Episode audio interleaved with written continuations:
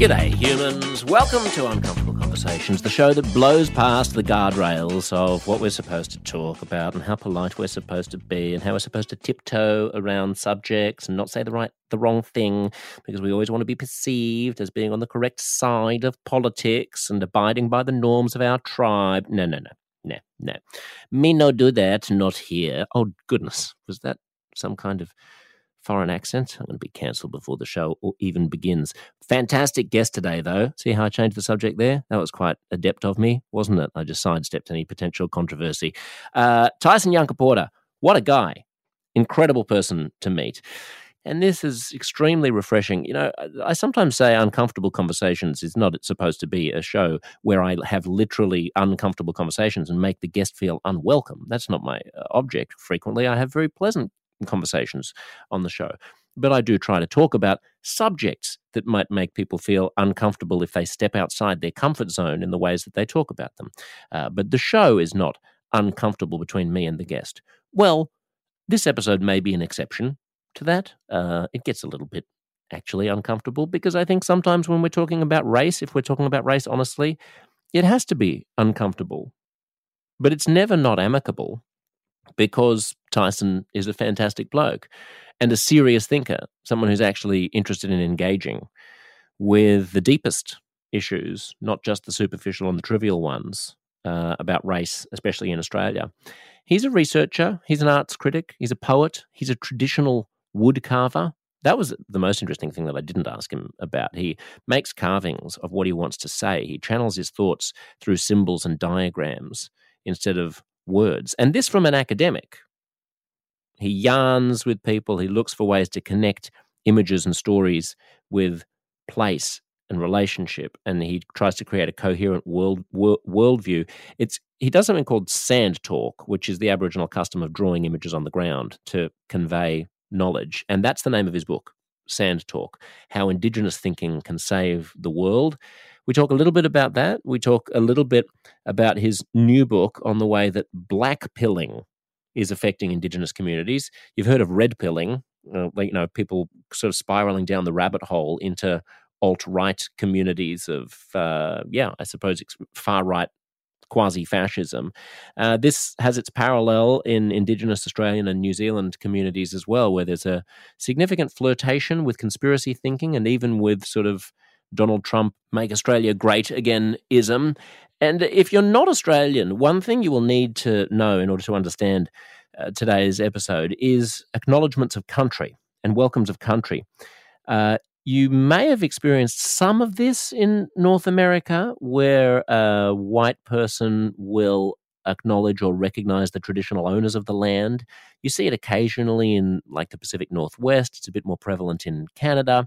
In Australia, it's ubiquitous in the past 20 years, it's become mandatory essentially everywhere. Anytime there is an award ceremony or a meeting, a convention, uh, even something as simple as a meeting in an office or a Zoom or a Teams meeting, it's customary for whoever it is, uh, even if there are no Indigenous participants in that meeting, to, to pay their respects to the traditional owners of the land by saying something like, I acknowledge, insert traditional custodian's name, on the lands that we are meeting on today. I pay my respects to elders past, present, and emerging, and celebrate the diversity of Aboriginal peoples and their ongoing cultures and connections to the lands and waters of this land.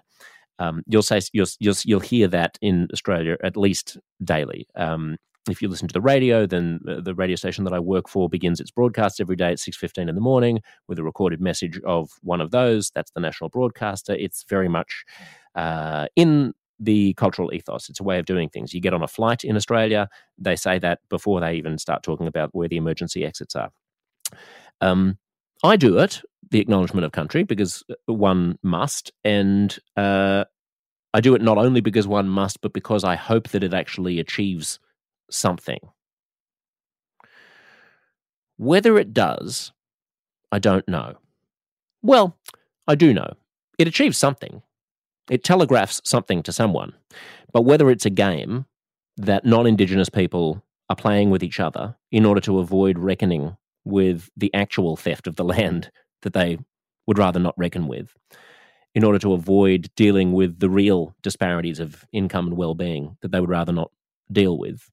Um, maybe it's a precursor, maybe it's a necessary uh, step on the path towards true justice, true racial justice, or maybe it's a distraction. And my conflictedness over that is something that it's very difficult to talk about in public because you risk coming off as seeming dismissive towards the overall concerns of Indigenous Australians.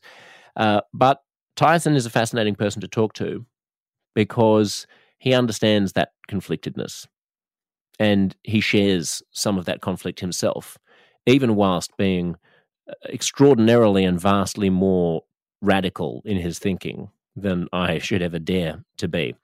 Uh, he is a senior lecturer in Indigenous Knowledges and is the founder of the Indigenous Knowledge Systems Lab at Deakin University. He also hosts a podcast called The Other Others, in which he yarns with guests about how Indigenous knowledge can solve the world's problems. I hope you find this as exciting and enlightening as I did. Please enjoy Tyson Yunkaporta. Yeah,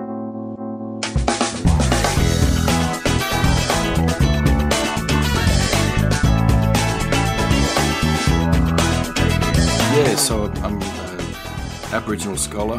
Um, I don't know. I guess I'm just a, I guess I'm just a scholar who happens to be Aboriginal, but I, that that that does kind of I don't know limit you in in what you can study because you know it's like it's like you know if you're gonna be if you're Aboriginal you're gonna be a vet. It's like you know ah oh, for native animals you're gonna be a native animal vet. Um, you know, if you're going to do sociology, it's going to be, oh, to help your community. It's like, you know, so you kind of get roped in.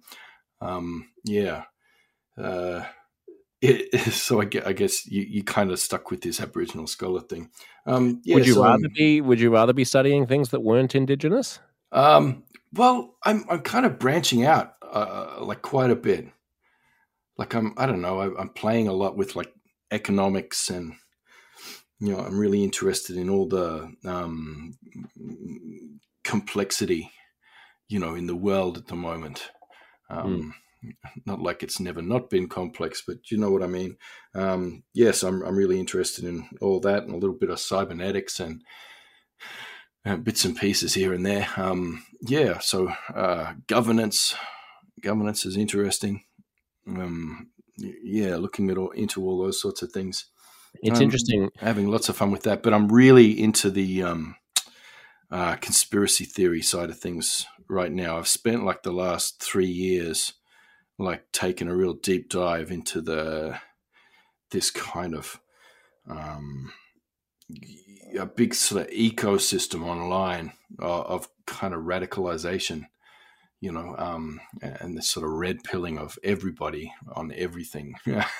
So I'm, yeah. you know, um, been looking quite deeply into that, and yeah, I'm really interested to talk about that too. If you're into it, yeah, definitely want to get definitely want to get to that. I mean, I'm interested in what you say about if you're an Indigenous scholar, then people assume that you're a scholar of Indigenous things, like oh, you're an Indigenous yeah. vet, you must be a vet for native animals or, or something. Yeah, you, you tend to. That, from where is the expectation coming? From whom?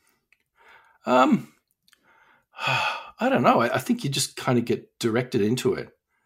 So, so my family like, is it white fellas or black fellas who are making that assumption? Uh, it's it's kind of everything. You, you end up um, in the indigenous unit, you know, in the university, and of course, you know, with our protocols, you have like uh, you end up having connections in there.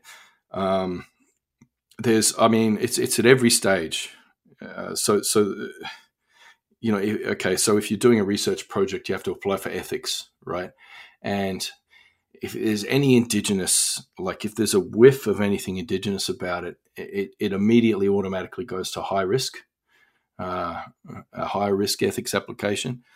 So, what does that mean? What's a high risk ethics? High, high, risk. So you can you can put in a fast track, just a quick one going. There's no no human ethics issues for this uh, uh, for this research thing, and you can get that passed in a couple of weeks. Uh, but if it's high risk, it can take like eight months. Right, it, might, it might be affecting disenfranchised communities. Yeah, that's it. So it's it's yeah, so it's it's about you know protecting Indigenous knowledge and, and Aboriginal communities, um, you know, but at the same time, um, it's like so you're an Indigenous researcher, so it's Indigenous research and it's automatically high risk. So I we see. always have to go through the full, you know, um, academic enema of a high risk ethics application whenever you do a right. So it's almost like you're being treated with kid gloves while other people are just allowed to get on with their work. Yeah, yeah, or rubber gloves. Yeah, um, it's a it's Yeah. you know the academic equivalent of a full rectal exam. It's um it's it's it's very tricky. Uh, It's it interesting. I mean, we takes a long time. Although the the, the biggest one, um, I don't know. It t- it took the best part of a year uh, for the last thing I did uh, to get it through ethics. It took forever, and I wasn't I wasn't I wasn't studying Aboriginal people.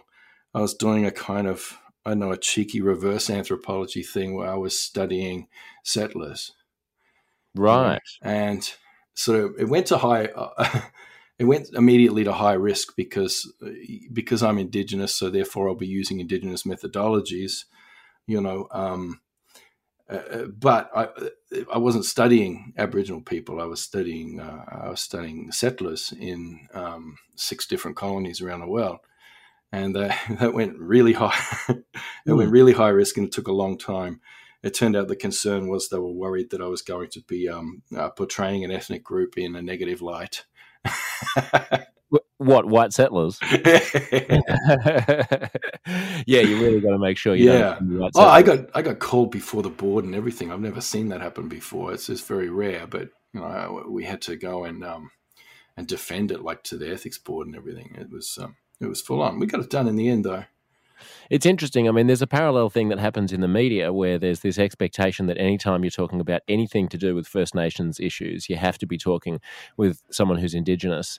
And anytime you t- you're not talking about that, it's like Indigenous people get sidelined uh, from conversations. I mean, I, Yeah, I try to I try to be agnostic about who I'm talking to. So I'd much rather talk to an Indigenous Australian about something that happens to be incidental because it happens to be their field of expertise.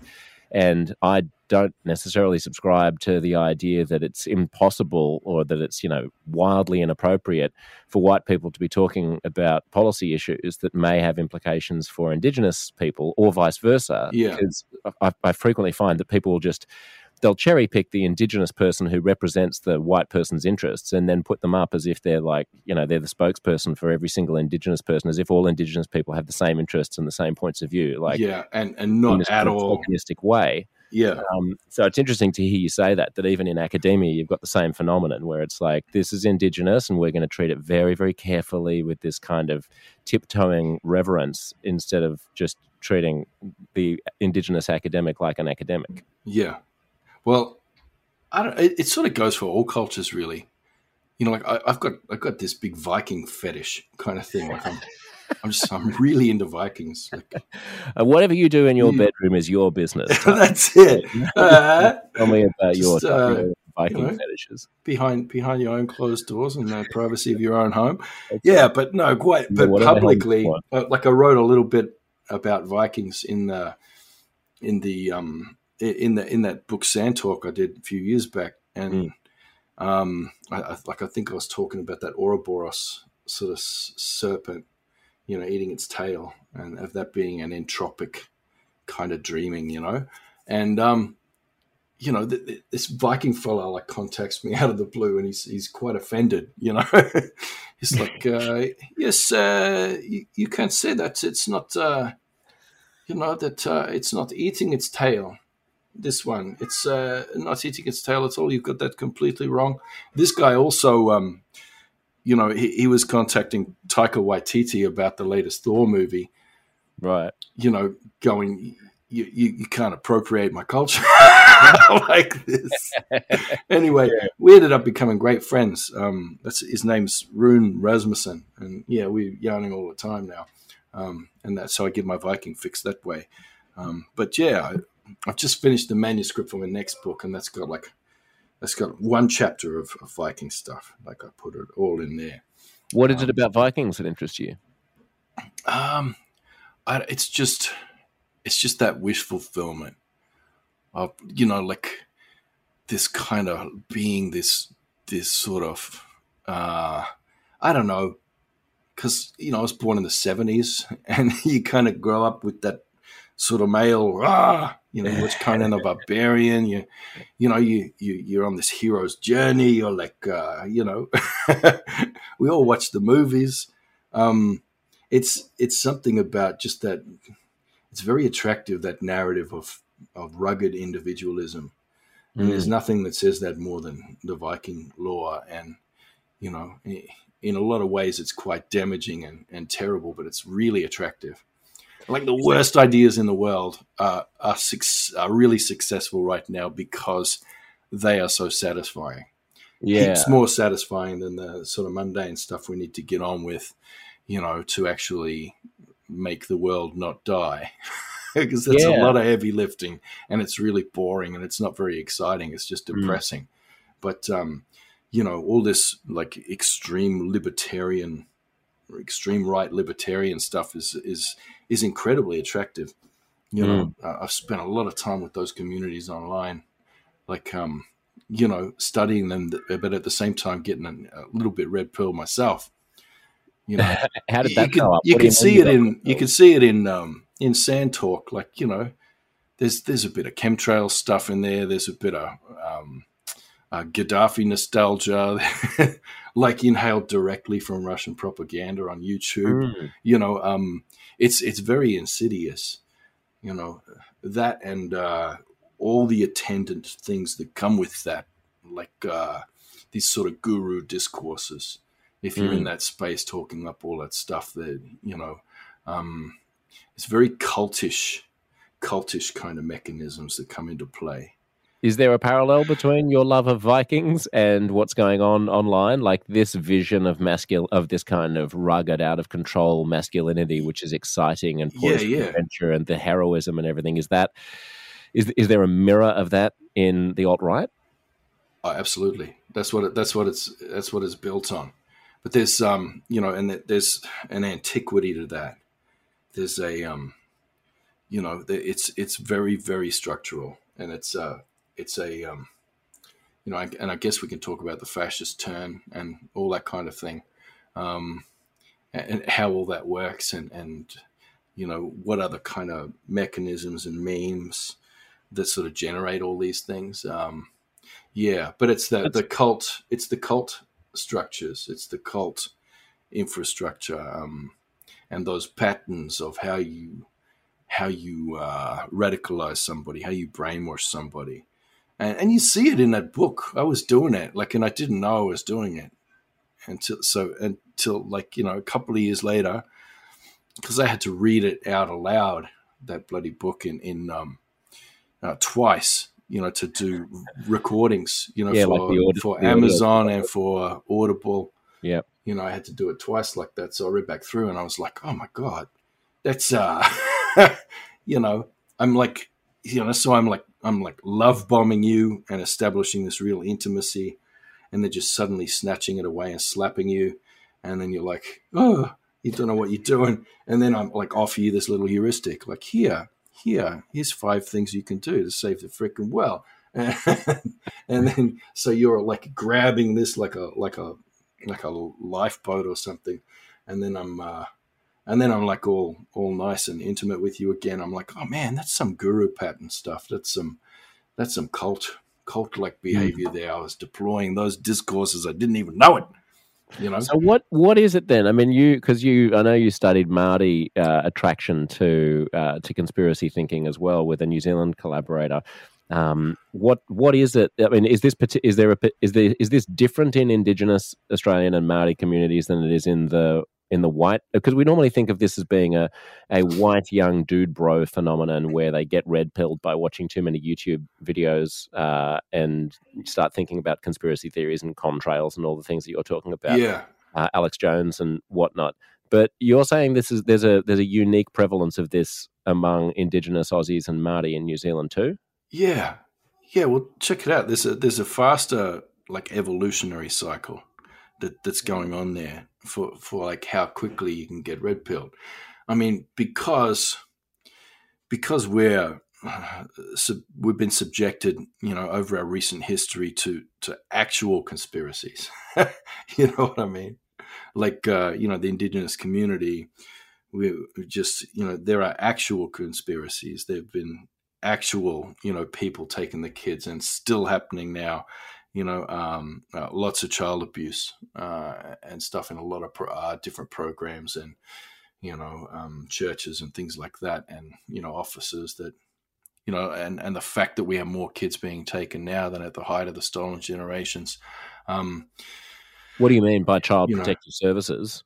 Yeah, yeah. There's there's more there's more children removed from families now than at the height of the stolen generations. It's um, you know, there are and just for people who don't know the stolen generations, that if they're outside of Australia, this yeah. was a systematic policy uh, by the Australian government in the middle of the 20th century, I, I guess. Well, from early early to mid 20th century, to remove Indigenous children from their families, and the idea that they would be better raised if they were raised by loving white families in, in yeah. Western culture and not contaminated by these backward uh, ideas that their Indigenous parents might give them. But surely that's a distinct this, thing from from all...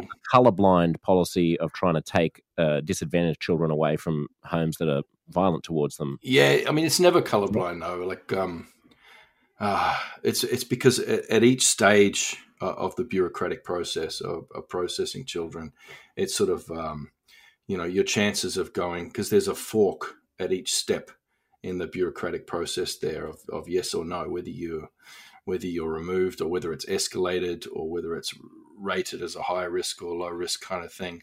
And, you know, so you end up, you know, at the first level, you're twice as likely. And next level, you're twice as likely. Next level, you're six times more likely. You know what I mean? So, so at each stage of the process, is that it's just kind of structural. It's not someone. Yeah, right. It's not like a, some white devil sitting there rubbing his hands together, going, "Yeah."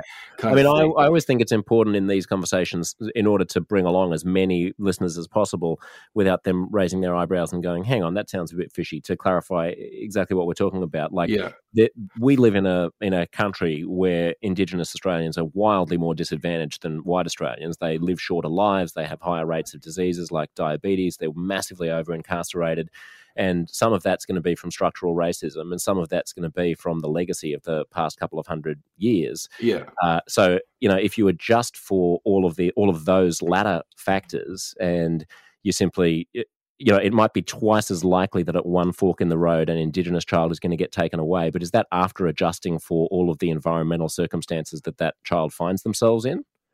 Because we know that there's going to be yeah. underlying, you know, a, a much well, larger proportion of thing. Indigenous kids who are in disadvantage there's so much complexity there, you know, because there's so so many socioeconomic factors, you know, all going on at once, um, and you know, there's there is such a horrendous um, history, you know, of conspiracy, which you know, like right from the start of people conspiring in a little room on the other side of the on the other side of the planet, you know, um, to settle, to settle this content in a little room place, to decide what eh, how this place is going to be, you know, categorized and classified, and and then you know what uh, laws and different things are going to be deployed in order to take the country, what lies are going to be told, the terra nullius thing, and all these different things. Yeah, that was you like know. the declaration that this is an uninhabited and country because they look, yeah had all these criteria about what what constitutes a habitation. Like there have to be houses and there have to be roads and they have to be yeah. farming in this certain way that we understand. So they get oh, and then there's Indigenous Australians and they go,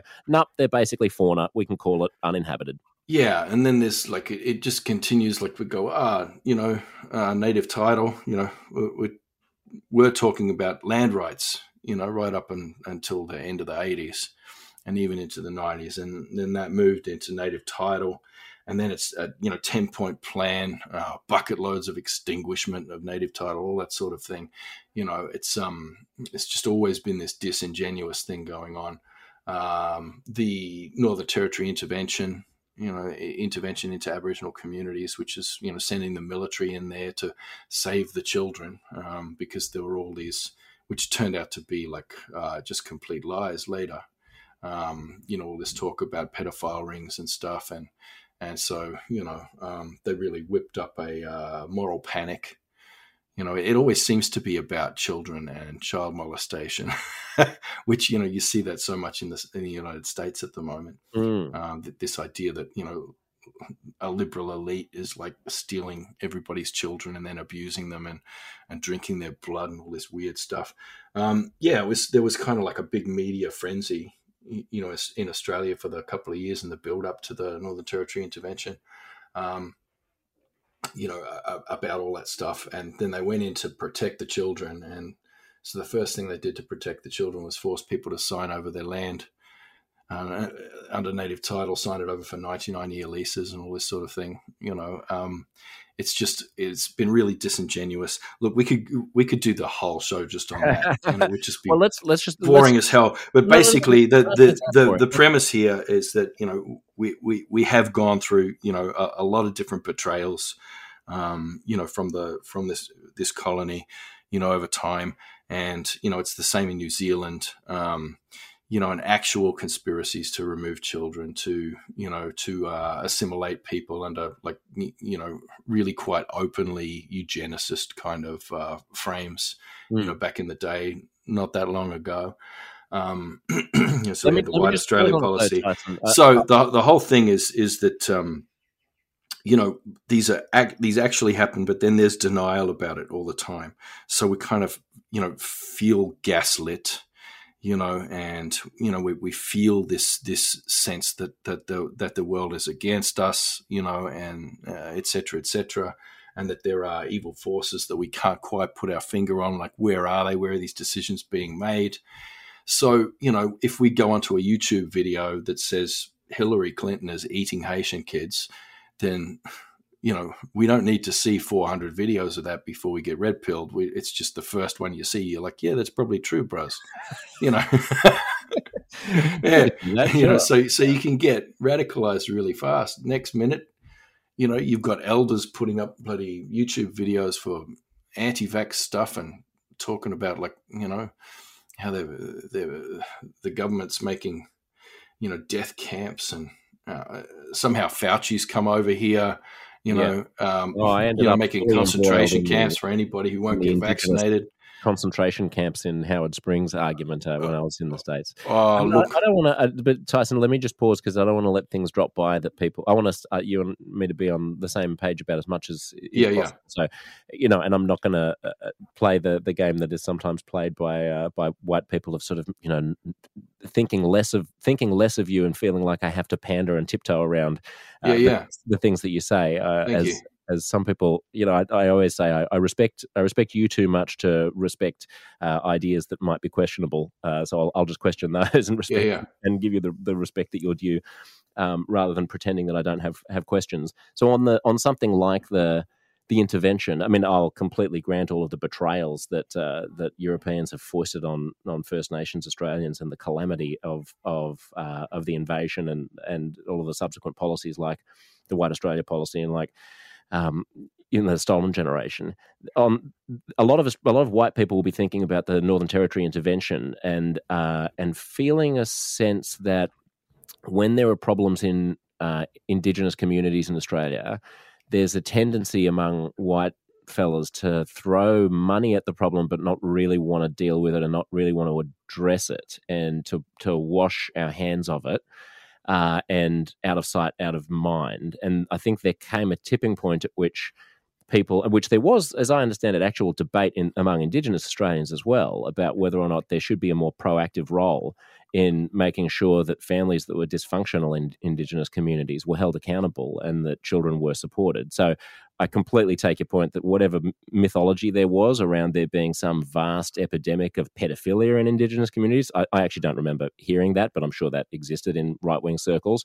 But I do remember hearing an argument, even from Indigenous Australians, that something more needed to be done, and that the reason why we weren't doing it was because we were all afraid of being accused of being racist and paternalistic, and that at some point we had to bite the bullet and do something. And basically, give the care to Indigenous kids that we would give to white kids if we weren't so frightened of being called paternalistic white racists for doing so. Is that eh. unfounded? Uh, yeah. Yeah, I guess. But I mean, at the same time, there, there were a whole heap of um, you know, there are a whole heap of recommendations in all the commissions and everything. The um, you know, Little Children are Sacred report and all these kinds of things that were ne- were never followed at the same time. So if the intervention ends up just being a military intervention and and it seems to be more about uh, acquiring land uh, for mineral extraction, um, you know, you, there's it's a bit of a question mark. Mm. You know, uh, over all that, it's so there, the there are there are all these public debates. Yeah. There are all these really reasonable things to say, but then there's how it comes out on the ground. Um, so I mean, you know, there's very little uh, internal economies. You know, in our in our remote communities, particularly, um, you know, people struggle a lot. You know, the the price of food is is just is just exorbitant, and it's it is very difficult to feed your family, and there's a lot of despair. Um, and look, we don't have capital because I mean, right right up until um, uh, my parents' generation, you know, the the stolen wages was a thing. You know, and how so, did that work? Explain so, so my dad Kenlock, you know, from up um, on Western Cape York, there, he he he he worked his whole life and didn't receive any of that money that was held in trust. You know, so this happened for you know many many decades in Queensland, um, and you know all around Australia, but in Queensland it was it was particularly terrible.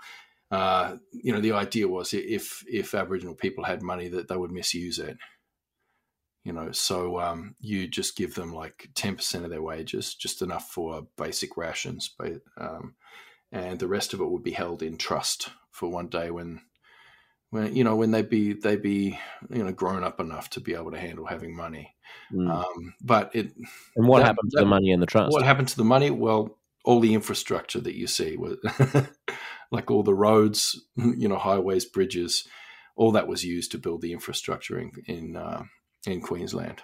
Mm. You know, um, and and so that that money was never returned. Um, your dad did get uh, he got paid four thousand uh, dollars eventually of that back. And that didn't last very long. No. Um, you know, so so we don't inherit capital. You know, my generation's inheriting no capital. Uh, you know, we do have an emergent kind of middle class now.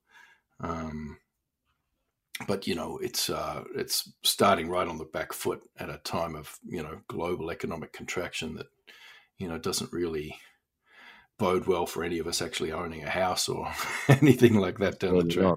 Yeah, I mean, yeah. this this also reminds me of the growing inequality of the questions around inequality and the yeah.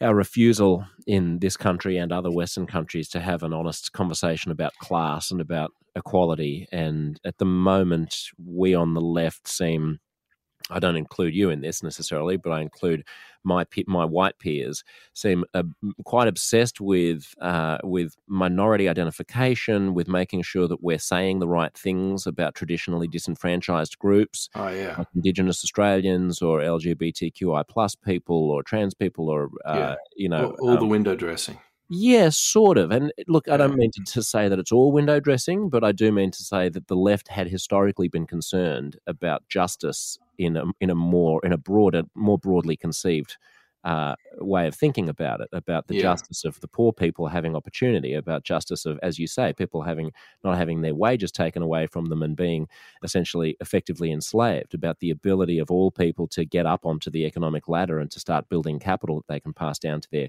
kids. And whether you're a black fella or a white fella, it's if you if your parents are poor, you have basically no ability to hope for buying a home in Australia at the moment. Yeah, it, it, it, you've just been completely left behind. And I wonder how you see race and class intersecting there.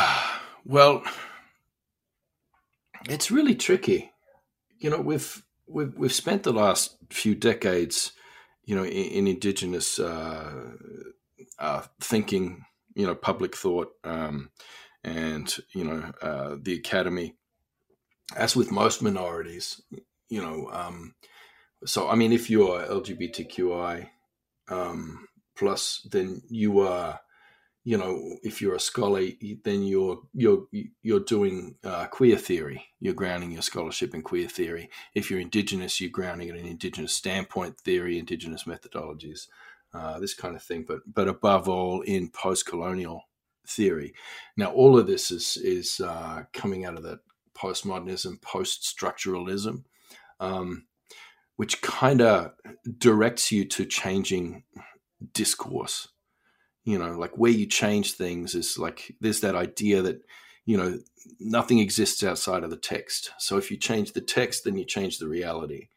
You know, if you center native voices, then you know what I mean. Then things change. Yeah. Uh, if you have you know uh, indigenous representation on your board, then that's making change. Um, so a lot of it's window dressing, um, because most of this is just identitarian politics and this this idea that you know if you have inclusion representation uh, if uh, people change their language that then somehow everything will change like as though all of the problems in the society are just formed from an aggregate of you know bad politics and bad opinions that your uncle bloody expresses after the third beer on Australia Day. you know what right. I mean? Like right. somehow that's what it is. It's like, oh, the racists. What about- and then, but then that's expanded out to everybody now, and there's this idea that like, you know, if you're a settler or if you're what people calling white, that somehow you are completely flawed, and that you're hopelessly flawed, and that you are racist. You know, in, in your like DNA somehow, and that that this is irretrievable. Um, and that somehow you know you can't know you can't understand and i don't know that you have to sort of be punished forever or something there's all mm. that aspect of things you know every everything just sort of got a bit weird but when we spent all that time doing the post-colonial anti-colonial side and especially the post-structural then we missed the structure we kind of rejected structuralism right. so then suddenly we're unable to see the actual systems and the structures of the systems that needed to be changed you know, I mm. mean, basically, Australia has just de facto bloody um, first world status just out of extraction. You know, uh, like being you know the lucky country. And it's basically Australia just gets to do rampant extraction uh, on Aboriginal land, and our communities must be di- displaced in order for that to occur. Um, you know, you have a, a growth-based economic system whereby you know growth can't occur. Uh, you have to have growth every year. If it's not growing, then it's in recession, and you know if it's if it's going backwards, then it's a depression, and everything's ruined. mm. You know, so in a growth-based economic system, demand must exceed supply. Um, you know, so there has to be you know less to go around there has to be these artificial scarcities created you know you have all these sort of self-terminating algorithms in the system that demand inequality. Um, you have a system of real estate and zoning laws that are mapped over the land, um, whereby the land is divided into all these blocks and units of value. Uh, there's gentrification that goes on. You know, um, you zone these people to over here and these people to over here. And, you know, the inequality is quite structural in that sense. It's topographical. Uh, you know, it's that there is there is a structure to inequality. You know, inequality is structural, and when we say structural, that doesn't mean you've got a few racists in you know this institution or that institution and it's just a few bad apples know or a toxic culture there or whatever. It's it doesn't it, it's not about the attitudes. And we keep thinking if we're going to change we could change the attitude we'll change the whole system. Uh, like as though this system is based is so democratic that it's based on everybody's attitudes, good mm. or bad. You know uh, that, and that's just not the reality. You know, we're all just doing the best we can to survive in, in you know a system that's quite extractive and demands a lot from us. Um, you know, doesn't that, the structural I mean, I have a lot of sympathy for those criticisms of, of contemporary capitalism and the conversations that we're not having about inequality. Uh, the structural argument is one that I find it hard. People find it hard to get their heads around because, like, I don't know if you remember during the Black Lives Matter protests in the US in 2020, yeah. there were a lot of like there were a lot of viral videos for example there was one where there was this young white uh, girl who was screaming profanities at a black cop who was trying to pre- prevent the uh, the the mob from coming coming through, the crowd from coming through, and she she was accusing him of being racist and like his buddies were trying to stand up for him and say that he wasn't racist and she's like not personally racist structurally racist. You're structurally racist because you're part of a structural system that's keeping people of color down. Now she's not a person of color. He is a person yeah, yeah. he's they, older. You know they, they, they, they're not talking about structural. But they say structural but that's they don't understand what a structure is what is it? They, well, it's, it is it's, it's just what, what I was describing before. It's it's just the um, you know an entire system, and, and it comes back Right, to land. doesn't think and, the- an entire system of zoning and you know uh, where you put people and how they move around. I'll give you an example. So they kept failing with the uh, they were doing COVID uh, uh, like predictive modeling for the spread of COVID Yeah. in the US, and and the pre- predictive tech wasn't working.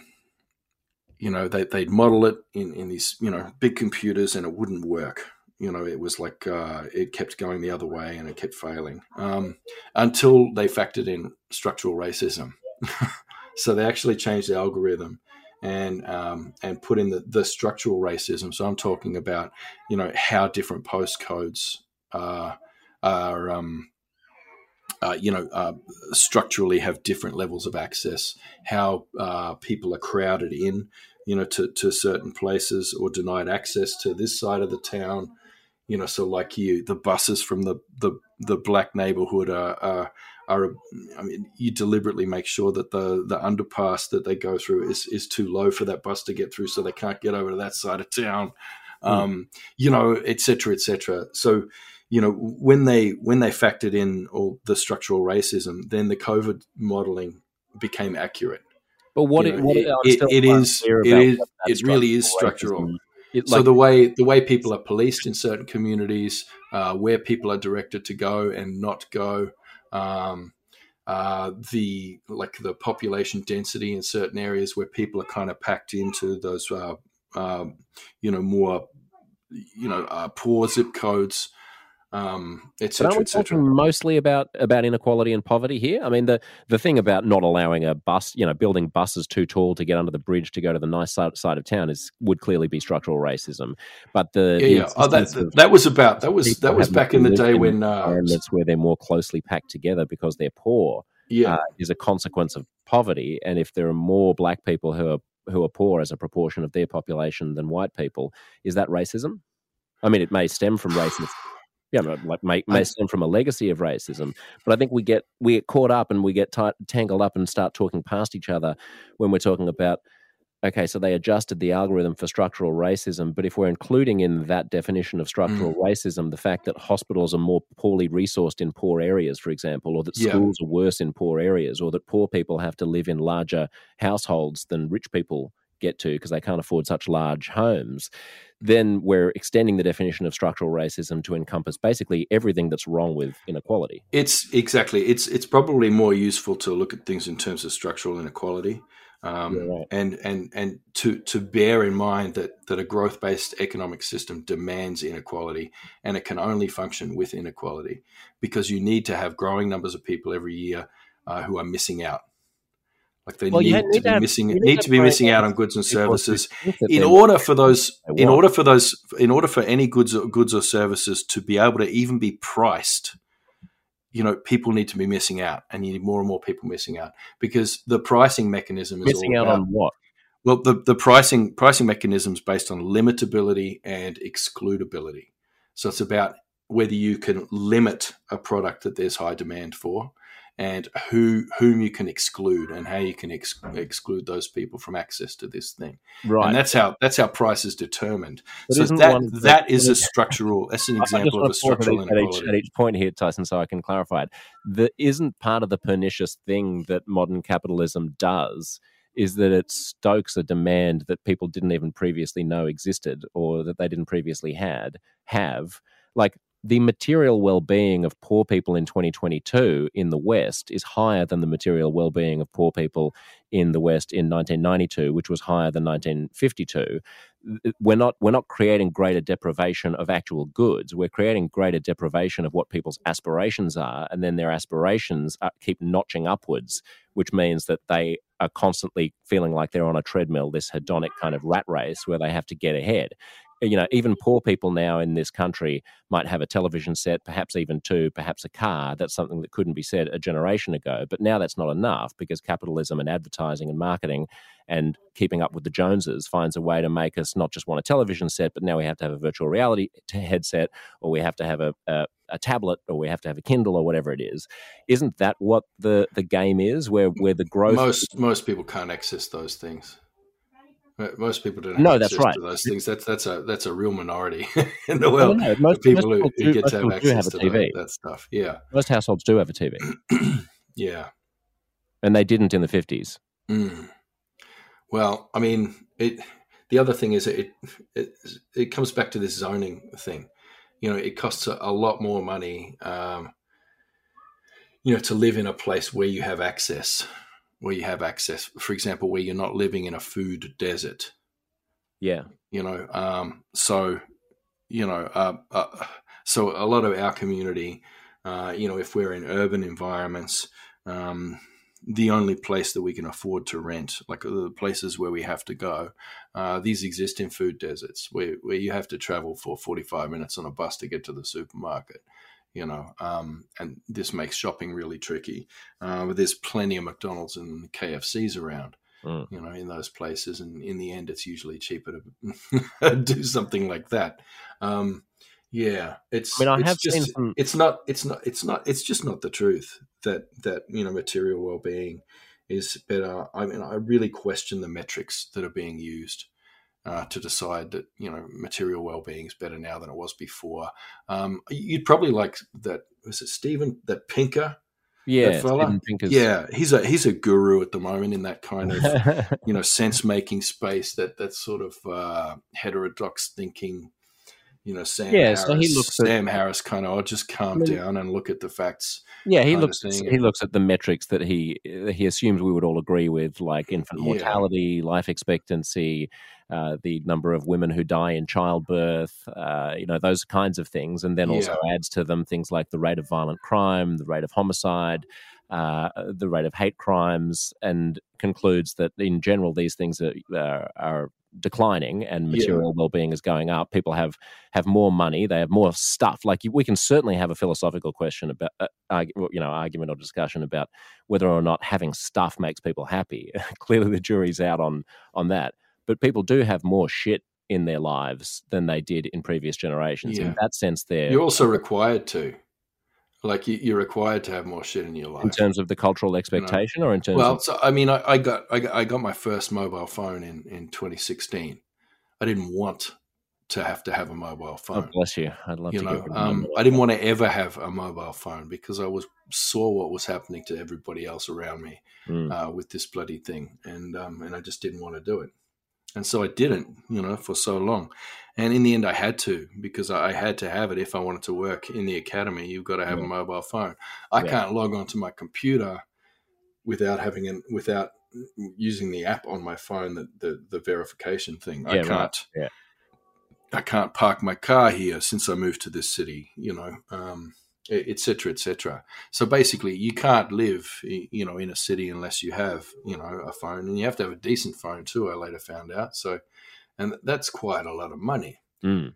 you know. Um, and then if you want to work, you know, in the information economy at all, you know, you're going to want to have a laptop as well. Um, you know, if you're going to want to study or anything like that, these things, you know, have uh, obsolescence built in. You have to be continually upgrading and replacing them. Um, you know, it it may well be that you know you could measure, you know, how much people are spending on these things and go, oh, look, there's an increase in material well-being. It's like, well, no, you know, there's also an increase in peanut allergies and freaking. You know, there's an increase in autism. Like uh, like autism's going through the freaking roof. Um, everything's going through the roof, and there's constantly this this myth of progress going on. It's somehow, and, and this this has been from the first civilization, like like ancient Sumeria, you know, between the Tigris and Euphrates, where the first little civilizations poked a little turtle head out. You know it's been the same freaking thing. It, it, the same same playbook. You um, tell a shitty story about the past. You go ah yeah the past was terrible. You know it was really bad yesterday. I know it's really bad today and it's really hard you know having to burn your life to slave and labor away in this city you know uh, in order to build this place but you know what it's getting better it's better today than it was before you know you think you're suffering now oh my god what about when you would run around naked on the tundra, like shivering away? That was terrible. Oh, it was just all people just raping and murdering each other back in the old days. You know, there was no rule of law. Everything was terrible. You know, so we have this myth of primitivism. They're emerging, and today's better. So you control the past, present, and the future, and you control the future through contracts. Uh, and see, then in in those early civilizations, that was the reason for big monotheistic religions arising.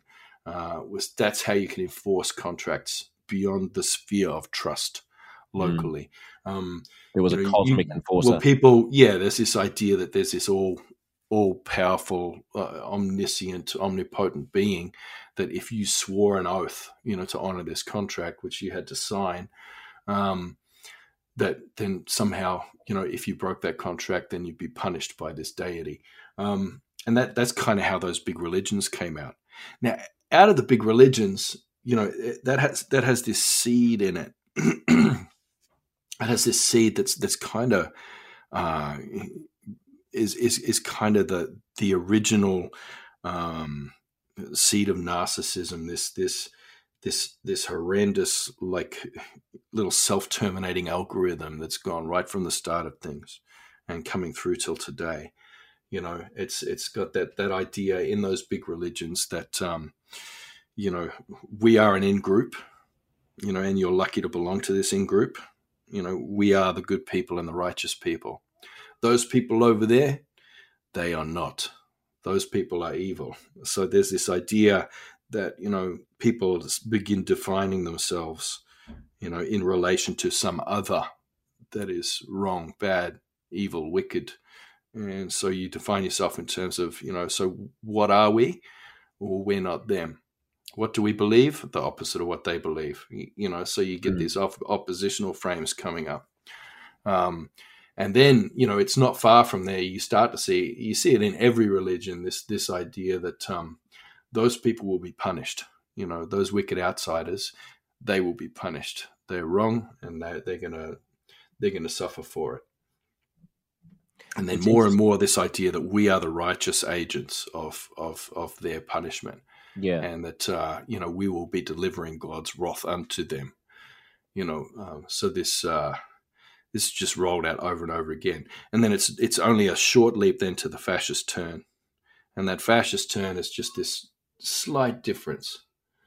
You know, the fascist turn is when you start that dominant group, uh, that dominant insider group, starts to portray itself as the victim of these marginalized others. Wow, those marginalized others are actually really privileged. You know, they're actually really evil, and they have a plan, and they're going to uh, they're going to replace us. Mm. You know, you see that now with that great replacement theory all that kind of thing. I mean, you're saying so they, they, they're going to replace us, and we, in fact, you know, at the center of power here, we are the oppressed, yeah, minority, even though we're the majority. You know, mm. it's common um, to far right groups all over. That that's that fascist turn, and that's and, um that's what's pretty much driving most of the disinformation on the planet right now just to close the button on i love your point about like ancient sumeria and you know everyone always always uh, you know shitting on the past in, as a way of of encouraging people to put up with uh, with the flaws of the present but yeah. just to clarify i don't want to be misunderstood when i was talking about steven pinker and and progress i was very careful to say we can have an, a, a discussion about whether or not material progress actually makes people happier because yeah. you, you said that civilizations are always saying oh there was so much suffering in the past and things are going to be better in the future suffering in the past is not what i said. Poverty yeah. in the past is what i said. Yeah, so yeah. i'm talking about purely material well-being. It may no no but when when you look at the pinker hang on just let me finish. It may be the case that living in a more traditional tribal society where there's more material poverty but greater community makes people happier and there's less suffering there but the Pinker claim is is a claim that there was less material well-being and higher rates of you know things that we regard we currently regard as being bad, like infant mortality and people dying early and so on and so forth. Oh, oh and cannibalism. With. Cannibalism and, and sodomy and all those kinds of things. Basically, all the all the checklist of whether or not you could uh, you could enslave somebody. You you could leave, legally enslave people if you could show that they were morally. Uh, I think we have to be careful about whether or not kind of thing. I mean, we have to be careful about whether or not we're we're throwing under the bus people who are purely looking at data by lumping them in with people who are being hysterical and racist about tribal societies. Yeah, but, yeah. On, but, but on the point of in group and, and out group, I mean, it's so fascinating what you say about religion and creating these oppositional frames and saying mm. we are the good guys, and then that fascist mm. turn of being like now the people in power are actually classifying themselves and regarding themselves as the victims. Yeah. Because part of what you say applies to the the far right, right, and and to to this kind of sense of white grievance against you know the Great Replacement theory, as you say, or like you know Yeah. we're having we're having our traditions taken away. I would also just note that most of the white chauvinists, most of the Western chauvinists or the white supremacists don't look back on the past as being a time of of suffering and poverty. Most of them are the ones who look back on the past and say we Oh, the have golden age. make, Yeah. make America great again, right? Yeah, yeah. Most of them are the ones who are saying actually things were better in the past and we have to go back to the past. Yeah. And frequently it you know, it's the it's the people on the on the more progressive side who are saying that the past was was terrible. But anyway, that's that's Yeah. But Oh, that that's a mythology that that that that has antiquity to it as well. Yeah. That that goes right back. Uh, yeah, that goes back a couple of hundred years. I mean, the, the Um, religious kind of sensibility of putting ourselves on a pedestal applies both to the far right, but I also see it on the left as well, in the sense Yeah. that there's a, a white, progressive, university educated elite who is among the most privileged people in the world at the moment who look at conservative voters or at Trump voters as being irredeemably racist and part of a you know a bygone era. And those people i'm not excusing their beliefs but i'm trying to understand the context and the economic context and the inequality context in which a person whose uh, you know community has Yeah. been ravaged by globalization Well, that- and by the decline of the of the social state I guess it's important to look at the facts and data, as you said. You know, I mean, everybody likes to look at a you know YouTube video of a libtard saying something stupid. You know what I mean? And, and go, ah, there, that's what they think. That's what they say. You know, everybody thinks that uh, whatever pops up on Twitter with like you know a handful of people, that that's somehow represented representative of the entire left or you know of this you know insane left or something like that. And it's um i don't know that that's not that's not strictly true. I, the, the other thing you've got though your other thing you've got though emergent is the is the um alt center this phenomenon. And these are all your sense makers and your ones who are like well i'm just looking at the facts the facts don't care about your feelings. Let's just look at the data and calm down and take a deep breath here. Um you know and they sort of they claim, and I say alt center because they claim to be neither left nor right. Um, they claim to be on the fence, but they're standing on the fence, facing the facing towards the the left, and sort of you know berating the left for for being insane, and then sort of at the same time going, oh come on, like you know if you know everybody you know if if it wasn't Trump that did it, you know you wouldn't be going nuts. If uh, I, don't know, they seem to be they seem to be excusing the right all the time and the and the the insane right and increasingly focusing Hmm. these sort of anti woke kind of what you mean. messages towards exactly towards the left and there is there is a moral panic emerging you know which is exactly the same as all the other conspiracy theories and, and uh, moral panics of the past. Uh, the satanic panic that you saw coming out in the 90s and then has actually had a big resurgence now um, you know which which is tied back in with all the rest. And and you've been seeing it in the states since mccarthyism well there's you know, definitely a- um, th- there are these moral panics that emerge, and we end up seeing the same pattern playing out every single time. Um, Right, but You know, Tyson, I don't, I don't think that the overarching moral pa- there. So there is, I, I will grant you, this kind of uh, just the data, uh, sort of disingenuous, kind of uh, Yeah. foggy-minded centrist who spends all of their time criticizing uh, the the most uh, extreme examples of wokeism, who becomes essentially a useful pawn for the Yeah. right. And I've Yeah. seen colleagues and friends of mine go down that path over the past Yeah. five years. I've seen people who started out being genuine centrists, and I don't and I don't mean fence sitters. I mean you know rational people who, whose hearts were in the right place, who have been I don't know they've been captured by their audiences, I guess, and they've yeah, oh, yeah, spiraled audience capture is a thing. yeah, into into even all the way to anti-vax and you know hysterical. You know, the COVID was planned or whatever it might be, and Yeah, that, yeah. that has definitely happened. We've lost people who've become you know Trump supporters who were previously, I thought, reasonable people Yeah, uh, the the analogy to something like I mean I can tell you, working in the bubble of elite progressive consensus, that the religio- the religious impulse that you talk about of in groups and out groups, where you know the we are currently under siege by a, a, an outgroup, and we are, and, and, as we make the arguments about being under siege, we're completely blind to our own privilege. Yeah, that is a phenomenon that is that is happening. I never see greater religious. Like I was traveling around Egypt just before the revolution and met with a, a lot of Islamists. Well, several, you know, almost jihadist adjacent Islamic fundamentalists, and the kind of look in their eyes was this this sort of peaceful certainty that I was almost jealous of. It was like I wish life yeah. wasn't so complicated for me. Oh, yeah. They have they have just this moral, this absolutely unruffled moral clarity. Yeah. And I have the only other place I've seen that is among highly progressive, you know, what we might call quote unquote woke uh, colleagues of mine who are absolutely certain that because they do the acknowledgement of country and because they are into their bush tucker and because they're you know they they say all the right things about all the right identity groups that puts them on the on the side of the right and anyone of the you know of the of the mor- of morality and yeah. then anyone who is so retrograde as to be a tr- quote unquote traditional white australian who doesn't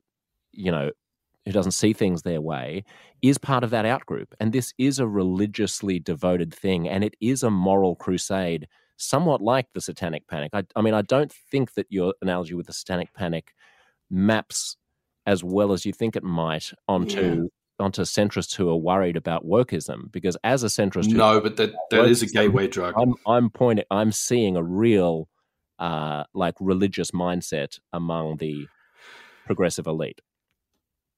Yeah, absolutely absolutely. But see that I mean it's and it's far more complex than than you think in there as well. Like your whole uh, progressive left leaning new age wellness community. Yep. You know, that's yeah. that's that's another backstory, in, and yeah. you, it's not long before they're doing fascist stuff too. I mean, they'll, they'll be marching alongside Canadian truckers before you know it. Um, right. right. they're in the drum circles there as well, and you're like, oh my god! Uh, mm-hmm. And and they all sort of seem to come together. Uh, and like you like we were saying earlier, you've got Maori Maori groups who are like Maori MAGA. Um, and joining in with all this white supremacist rants and you know 5G, you know stuff, and they're marching alongside white supremacists just without a care in the world. I mean, yeah. it's it makes for strange bedfellows, and it's not. It, it's far more complex than just left and right, you know. Mm. But there is a moral panic uh, around wokeism, um, and see your centrists. Uh, your sense makers, heterodox thinkers, um, all these ones there who are, you know, uh, and and and then further out from them in the intellectual dark web and you know, and you got people who are just asking questions and all this kind of thing. You know, they they they're kind of you know they're, they're doing the same thing. They're they're being captured by their audience, uh, and they're also bringing a lot of people in uh, in a and and end up tending towards some some crypto fascist kind of uh, stuff as you go along, and and after a while that they'll go full fashy. Um, you know, it's certainly a thing that happens. I think it just has. It's, it's a it's a thing that happens, but I there mean, is this moral panic. From Rogan is different from Harris. Is different from Weinstein. Oh, it's different from Dave Rubin. Is uh, is all yeah. different from me.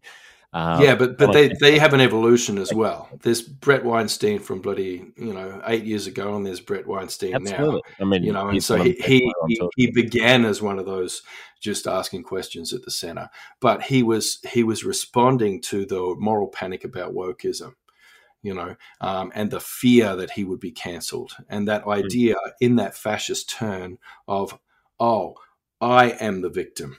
So me yeah, at the yeah. center of power. No, we're not powerful. We are actually being victimized by these these marginalized others. No, totally. But just because and he went there doesn't mean that that well, trajectory is inevitable. I can name just as many people who started out as yeah.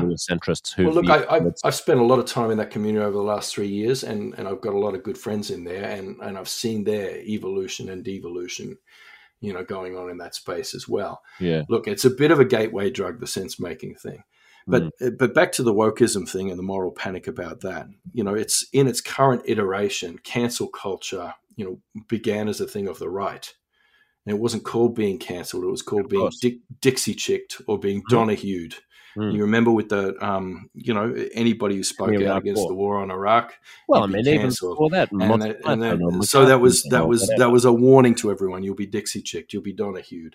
You know, and um, yeah, I, I, think eventually the the left has has started taking up those tools of the right, and and uh, part parts of the left have anyway. But yeah. then at the same time, I, I, hear you completely and and quite agree with you on this uh, on the window dressing side and and because I'm kind of rejecting post structuralism and I'm more into structuralism now, and uh, you know, in looking at systems and you know finding those leverage points for actually changing the material system, you know, I I feel that.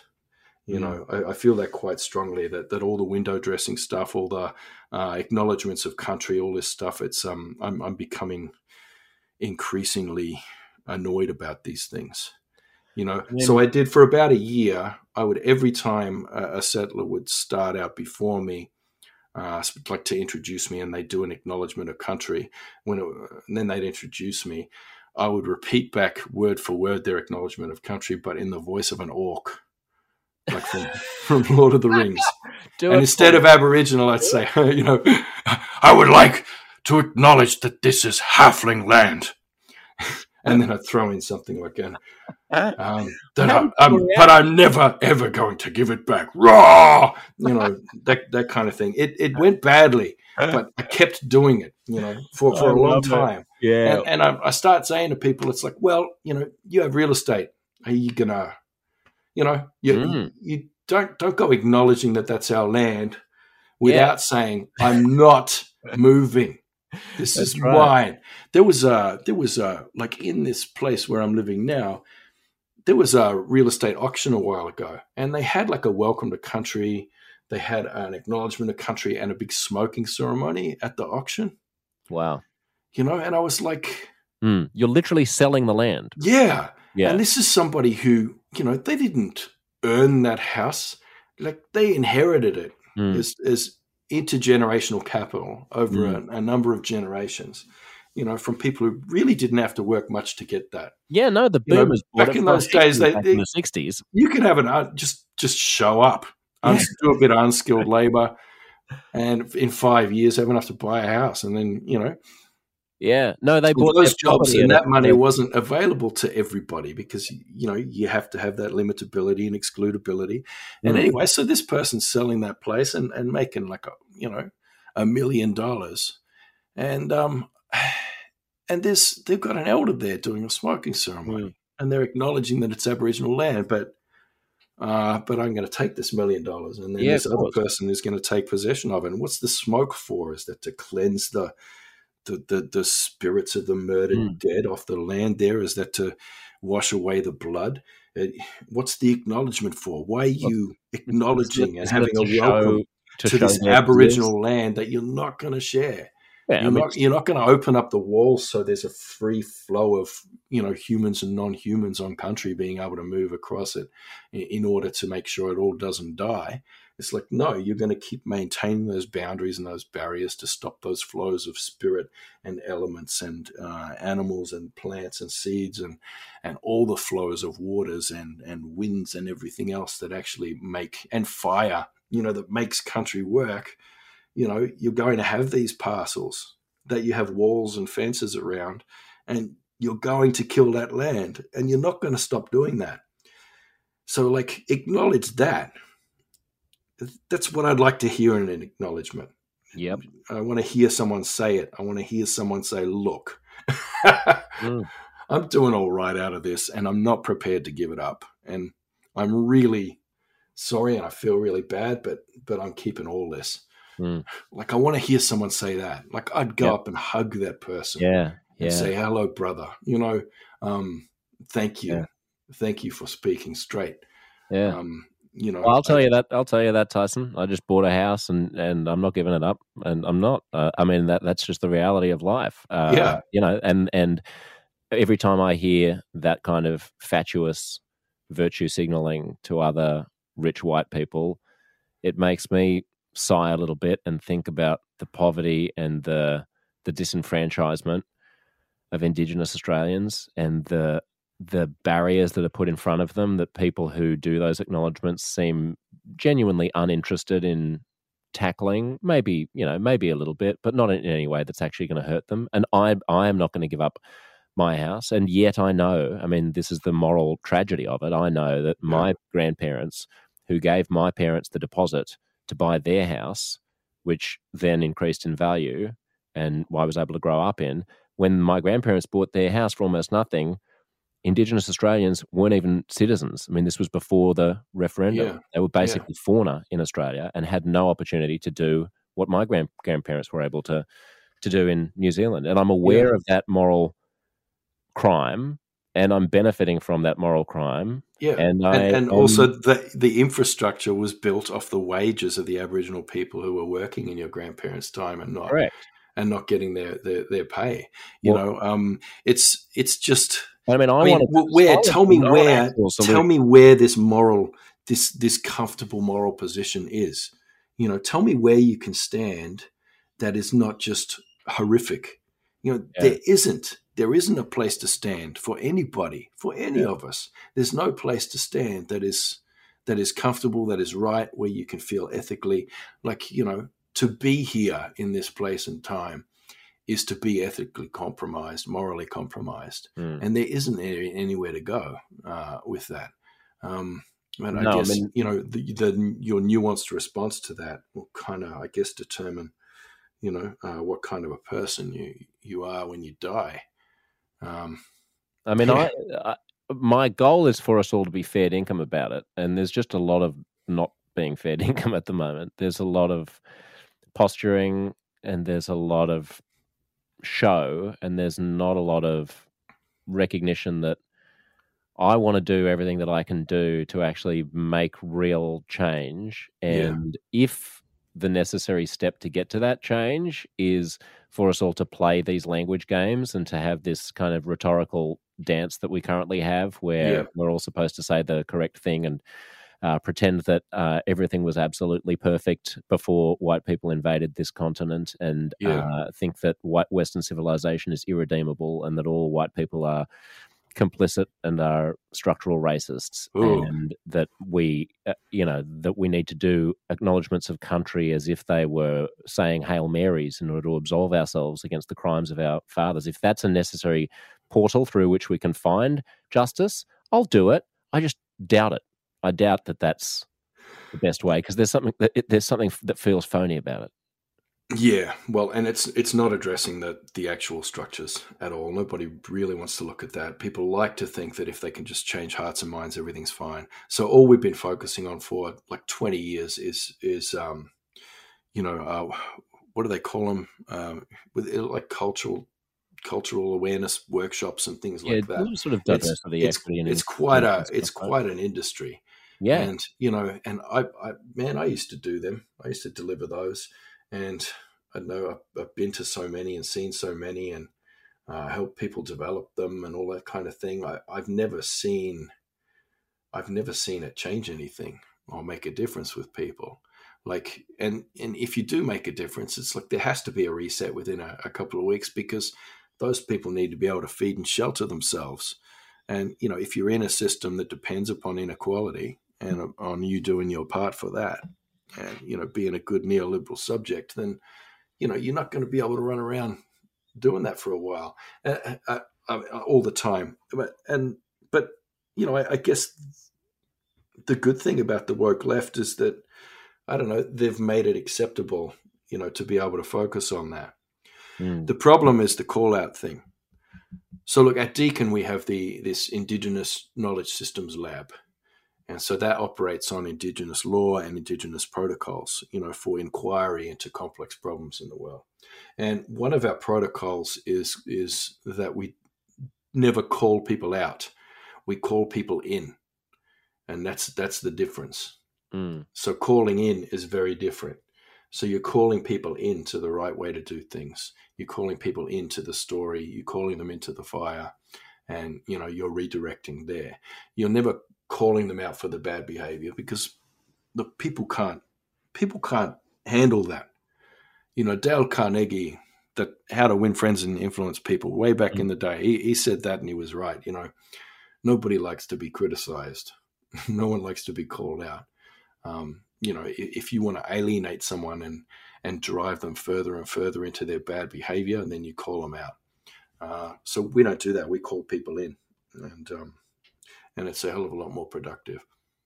In Sand Talk in chapter ten, Tyson, you talk about um, this sense that white people can have that everything that in, an Indigenous person says is wise, which I thought was really interesting because there is one reason why I think there I think there's a disjoint, there's a rhetorical disjoint in the media in talking about Indigenous issues is because if an Indigenous person if you suspect it, and this is what I meant before about I'm going to respect you enough to actually ask you questions without holding my punches. Yeah. Uh, if something, if it sound, if you if your bullshit detector goes off with someone who is of the same race or the same ethnicity or the same, I suppose, gender as you are, then you're able to call them on it. If a person is from a traditionally disenfranchised community, it becomes harder. And if a person is an Indigenous Australian, then there seems to be, in my view, a special pass in the sense that we don't necessarily know, no, know enough about Indigenous culture to know whether or not what's being said is wise or whether it's silly. And I love that you are, are brave enough to address that. What's the correct hmm. response? Mm. I I just I, I, think it's more complicated. Look, that's an audience capture thing as well. You know that there is a white gaze on our elders and on us all the time. I you wouldn't fricking believe the things that people project on me. Like I, I think I make it pretty clear in in Sand Talk that I'm really marginal, even in my own community and that um, you know I, I, I'm a very very junior sibling, you know, and pretty much have the all the knowledge of, of about a 14 year old boy. You know, it's I make it very very clear, I I keep getting these things projected on me that I have all this wisdom. Oh, this ancient wisdom, you know, and it's not it's not blackfellas projecting that on me.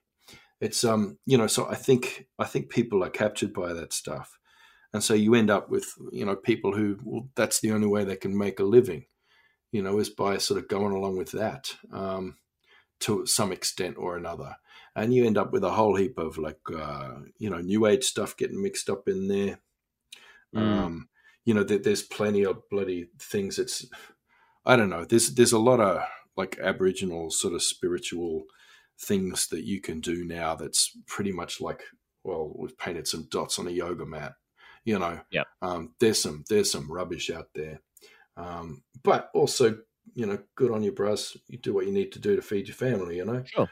Um, yeah, and it's I don't know. It, there's a lot of stuff you see people coming in, and indigenous people coming into tech, and like, you know, uh, kind of. I, I and I keep saying you can't just paint some dots on a Fitbit and call it a digital walkabout.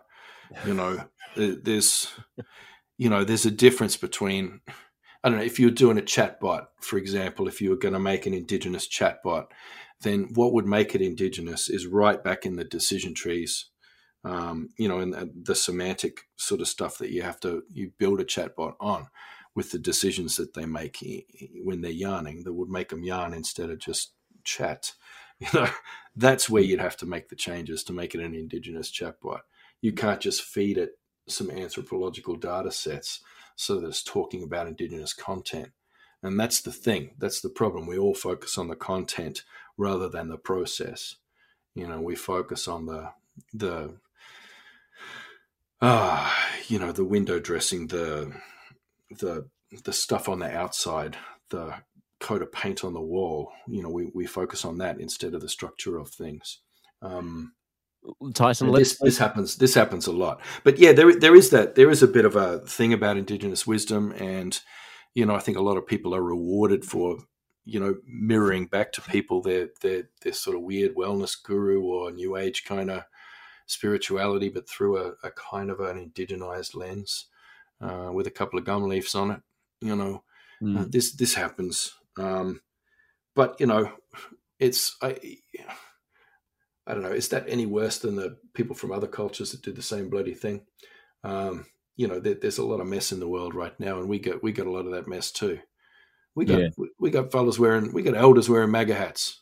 We got well, like, get back to that. I want to get back to that. That all kinds work on conspiracy theories because what's so you, you can take this wherever you want, but I'm in, most interested in the anti-vax strain among mm-hmm. Indigenous Australians that cropped up during COVID, and then and uh, of course I think we all understand that a community that that has been repeatedly betrayed is one that is more susceptible to feeling suspicious of authorities who tell them that it's a good thing to get things jabbed in their arms. Like I, I think we can take that as a given, but then yeah. there's this other question of like why would a black fella or a Maori want to be wearing a Make America Great hat when that is so associated with a certain vision of kind of white?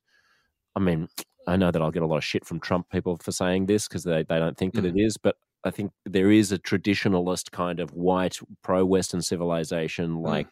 you know, reverence for white culture. How do they reconcile that? It's it's just good story. you know so like everything everything in our world is coming from story and there is spirit there is always spirit in that you know there's a kind of a, a spiritual um, ontology that's that's underpinning everything and that is missing you know from your kind of mainstream narratives uh, you know that everything you hear from the office of the chief scientist is is kind of it, it just kind of just it's it's dry it's a dry old prospect right. that one in yeah. terms of story and in terms of spirit it's it? everything is has spirit sanitized off it but mm. not the crazy right you know the crazy right and and where that meets the crazy left you know mm. these people have good story they, they've got a good story that's compelling and there's spirit in there you know, there's good and evil. There's freaking demons, bros. There's demons in there. Yes. you yes. know, and we can like, yeah,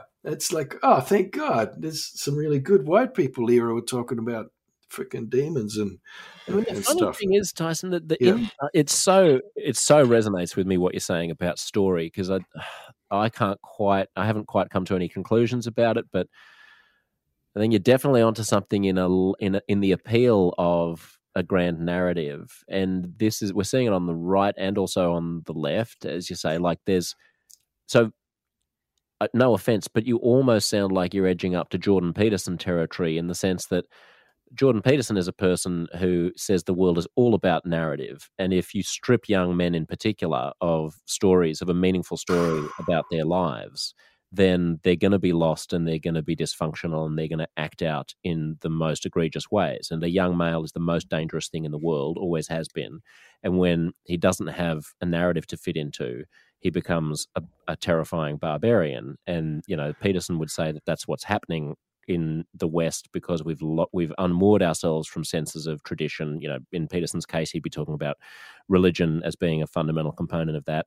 But I wonder what you, I know you're no fan of Peterson specifically, but uh, I wonder what you make of that that diagnosis of our current predicament as being one in which we're bereft of story.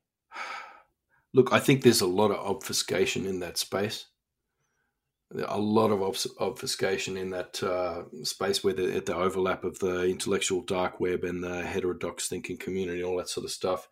a lot of obfuscation um, arising from this kind of mythopoetic you know, uh, thing as and sort of intersections with you know Silicon Valley kind of Californian ideology stuff, and um, you know this idea of uh, mythic narratives and Campbell's hero's journey and mm. archetypes and all this kind of stuff. Mm. Um, you know, but and and they, they kind of have these this fractalization of uh, of metaphors. You know, there's constant metaphors and analogy and analogies that kind of they just tend to obfuscate what they're really saying.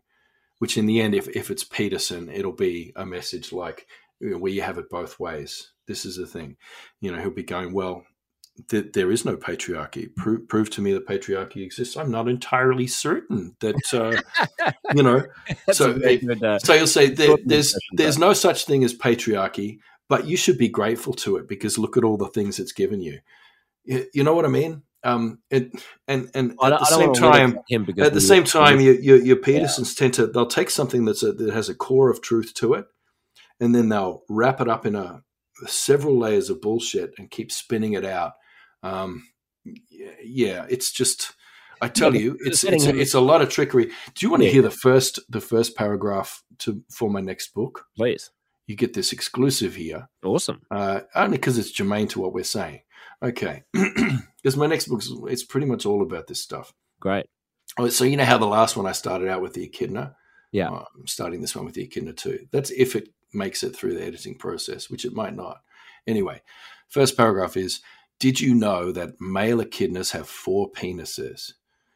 If I were as smart as an echidna, I could use that fact to come up with an evolutionary theory about male dominance and project it onto my own species, then sell a million books. It's not really a fact, though. He only has one grotesque dick with four heads, and his mate probably doesn't want that horrible thing anywhere near either of her vaginas.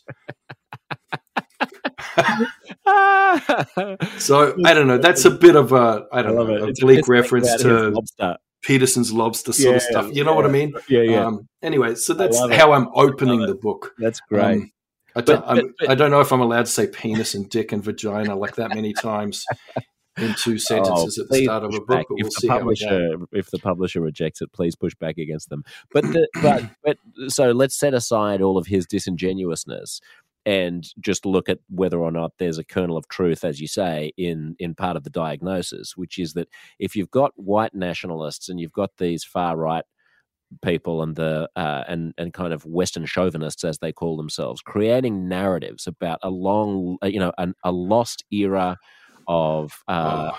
You, you, know of the past that they want to resurrect uh, uh you know a future which could be uh, much better if we weren't just constantly being undermined by these whatever it is, uh, immigrants or uh, First Nations people.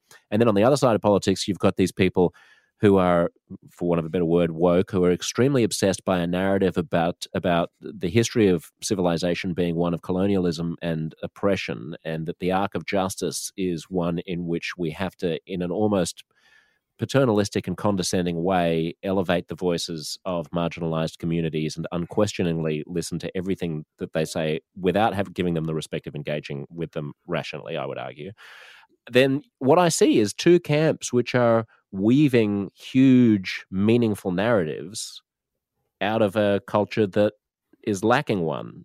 And in hmm. that small respect, isn't Jordan right?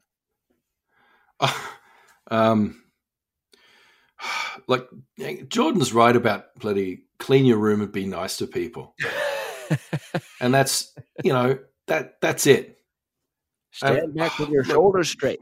Yeah. So I mean, in that piece I sent you, um, you, you know about the the black pilled yeah sort of sort of thing. Yeah. You know, there's there's an interview with a young fellow, um, a Gunditjmara uh, boy that I've I've known since he was quite young, and you know I've been alongside him through his gradual radicalization there online, and um, you know he's done he's read uh, Peterson's entire reading list, not just the Peterson's books, you know, but all the books he recommends. So he's read all uh, Solzhenitsyn and Nietzsche and etc. Mm. etc.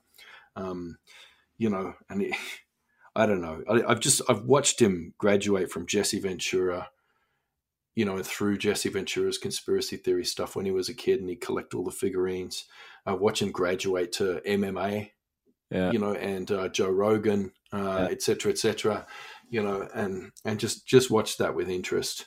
And I don't know, some of the stuff that comes out of his mouth, it, you know, Jordan Peterson stuff never ends with, it doesn't just end with that, that, that grain of truth and, and like really, I mean, it's pretty basic, clean your room and be nice to people, you know, and your life will change um, you know, and he gives people that gift.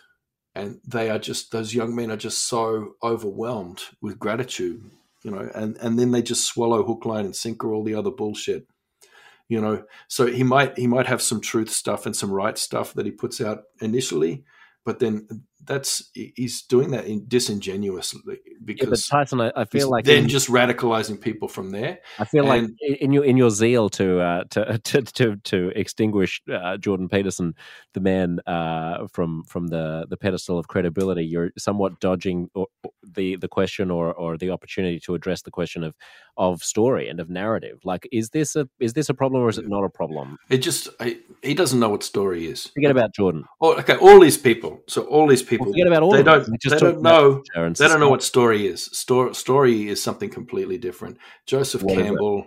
Um, Joseph Campbell has sort of put this idea forward of this hero's journey, and he, you know, went and got exotic precedents, you know, from various indigenous peoples around the world, and sort of recast those things. I know that he was it was disinformation what he um, what he gathered from here in Aboriginal Australia. Um, as well. So, and he's projected this entire lens, uh, you know, of this hero's journey and all these archetypes, you know, onto the stories from here. And it's it's just not that's not what story is. What is you it? Know, story story is something that emerges from a collective, you know, um, over deep time. It's it's an intergenerational thing, and you know, it it develops and grows in those ways. It has place. It has place in it, and you know, it has variables of time, place, and and really intensive relations. Um, it has law in it, you know, that that shows you how to be. It is a mnemonic device. It is a a cognitive map, you know, for your spatial relations in the world, which is how most of your cognition happens as a human being. Um, story is all these things. It's it's much more than this kind of mythopoetic uh, thing that people are just kind of awkwardly sort of wrestling around with at the moment. Um, you know, story is bigger. Story is more. Um, yeah, so so I, I, would say a lot of that is is wrong story, how, we would say uh, a lot of the stuff they're looking at there.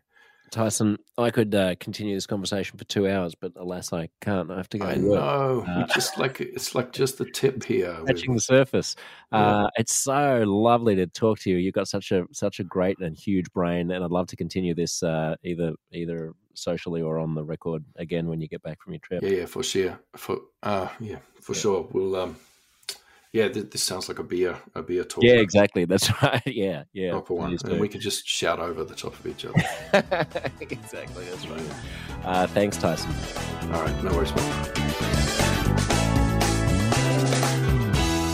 Uncomfortable Conversations is produced by Stefan Postuma. Follow me, Josh Szeps, on Twitter and Instagram for all the latest. May your day be fruitful, your mind humble, your enemies generous, and your conversations perfectly, sparklingly, delectably uncomfortable.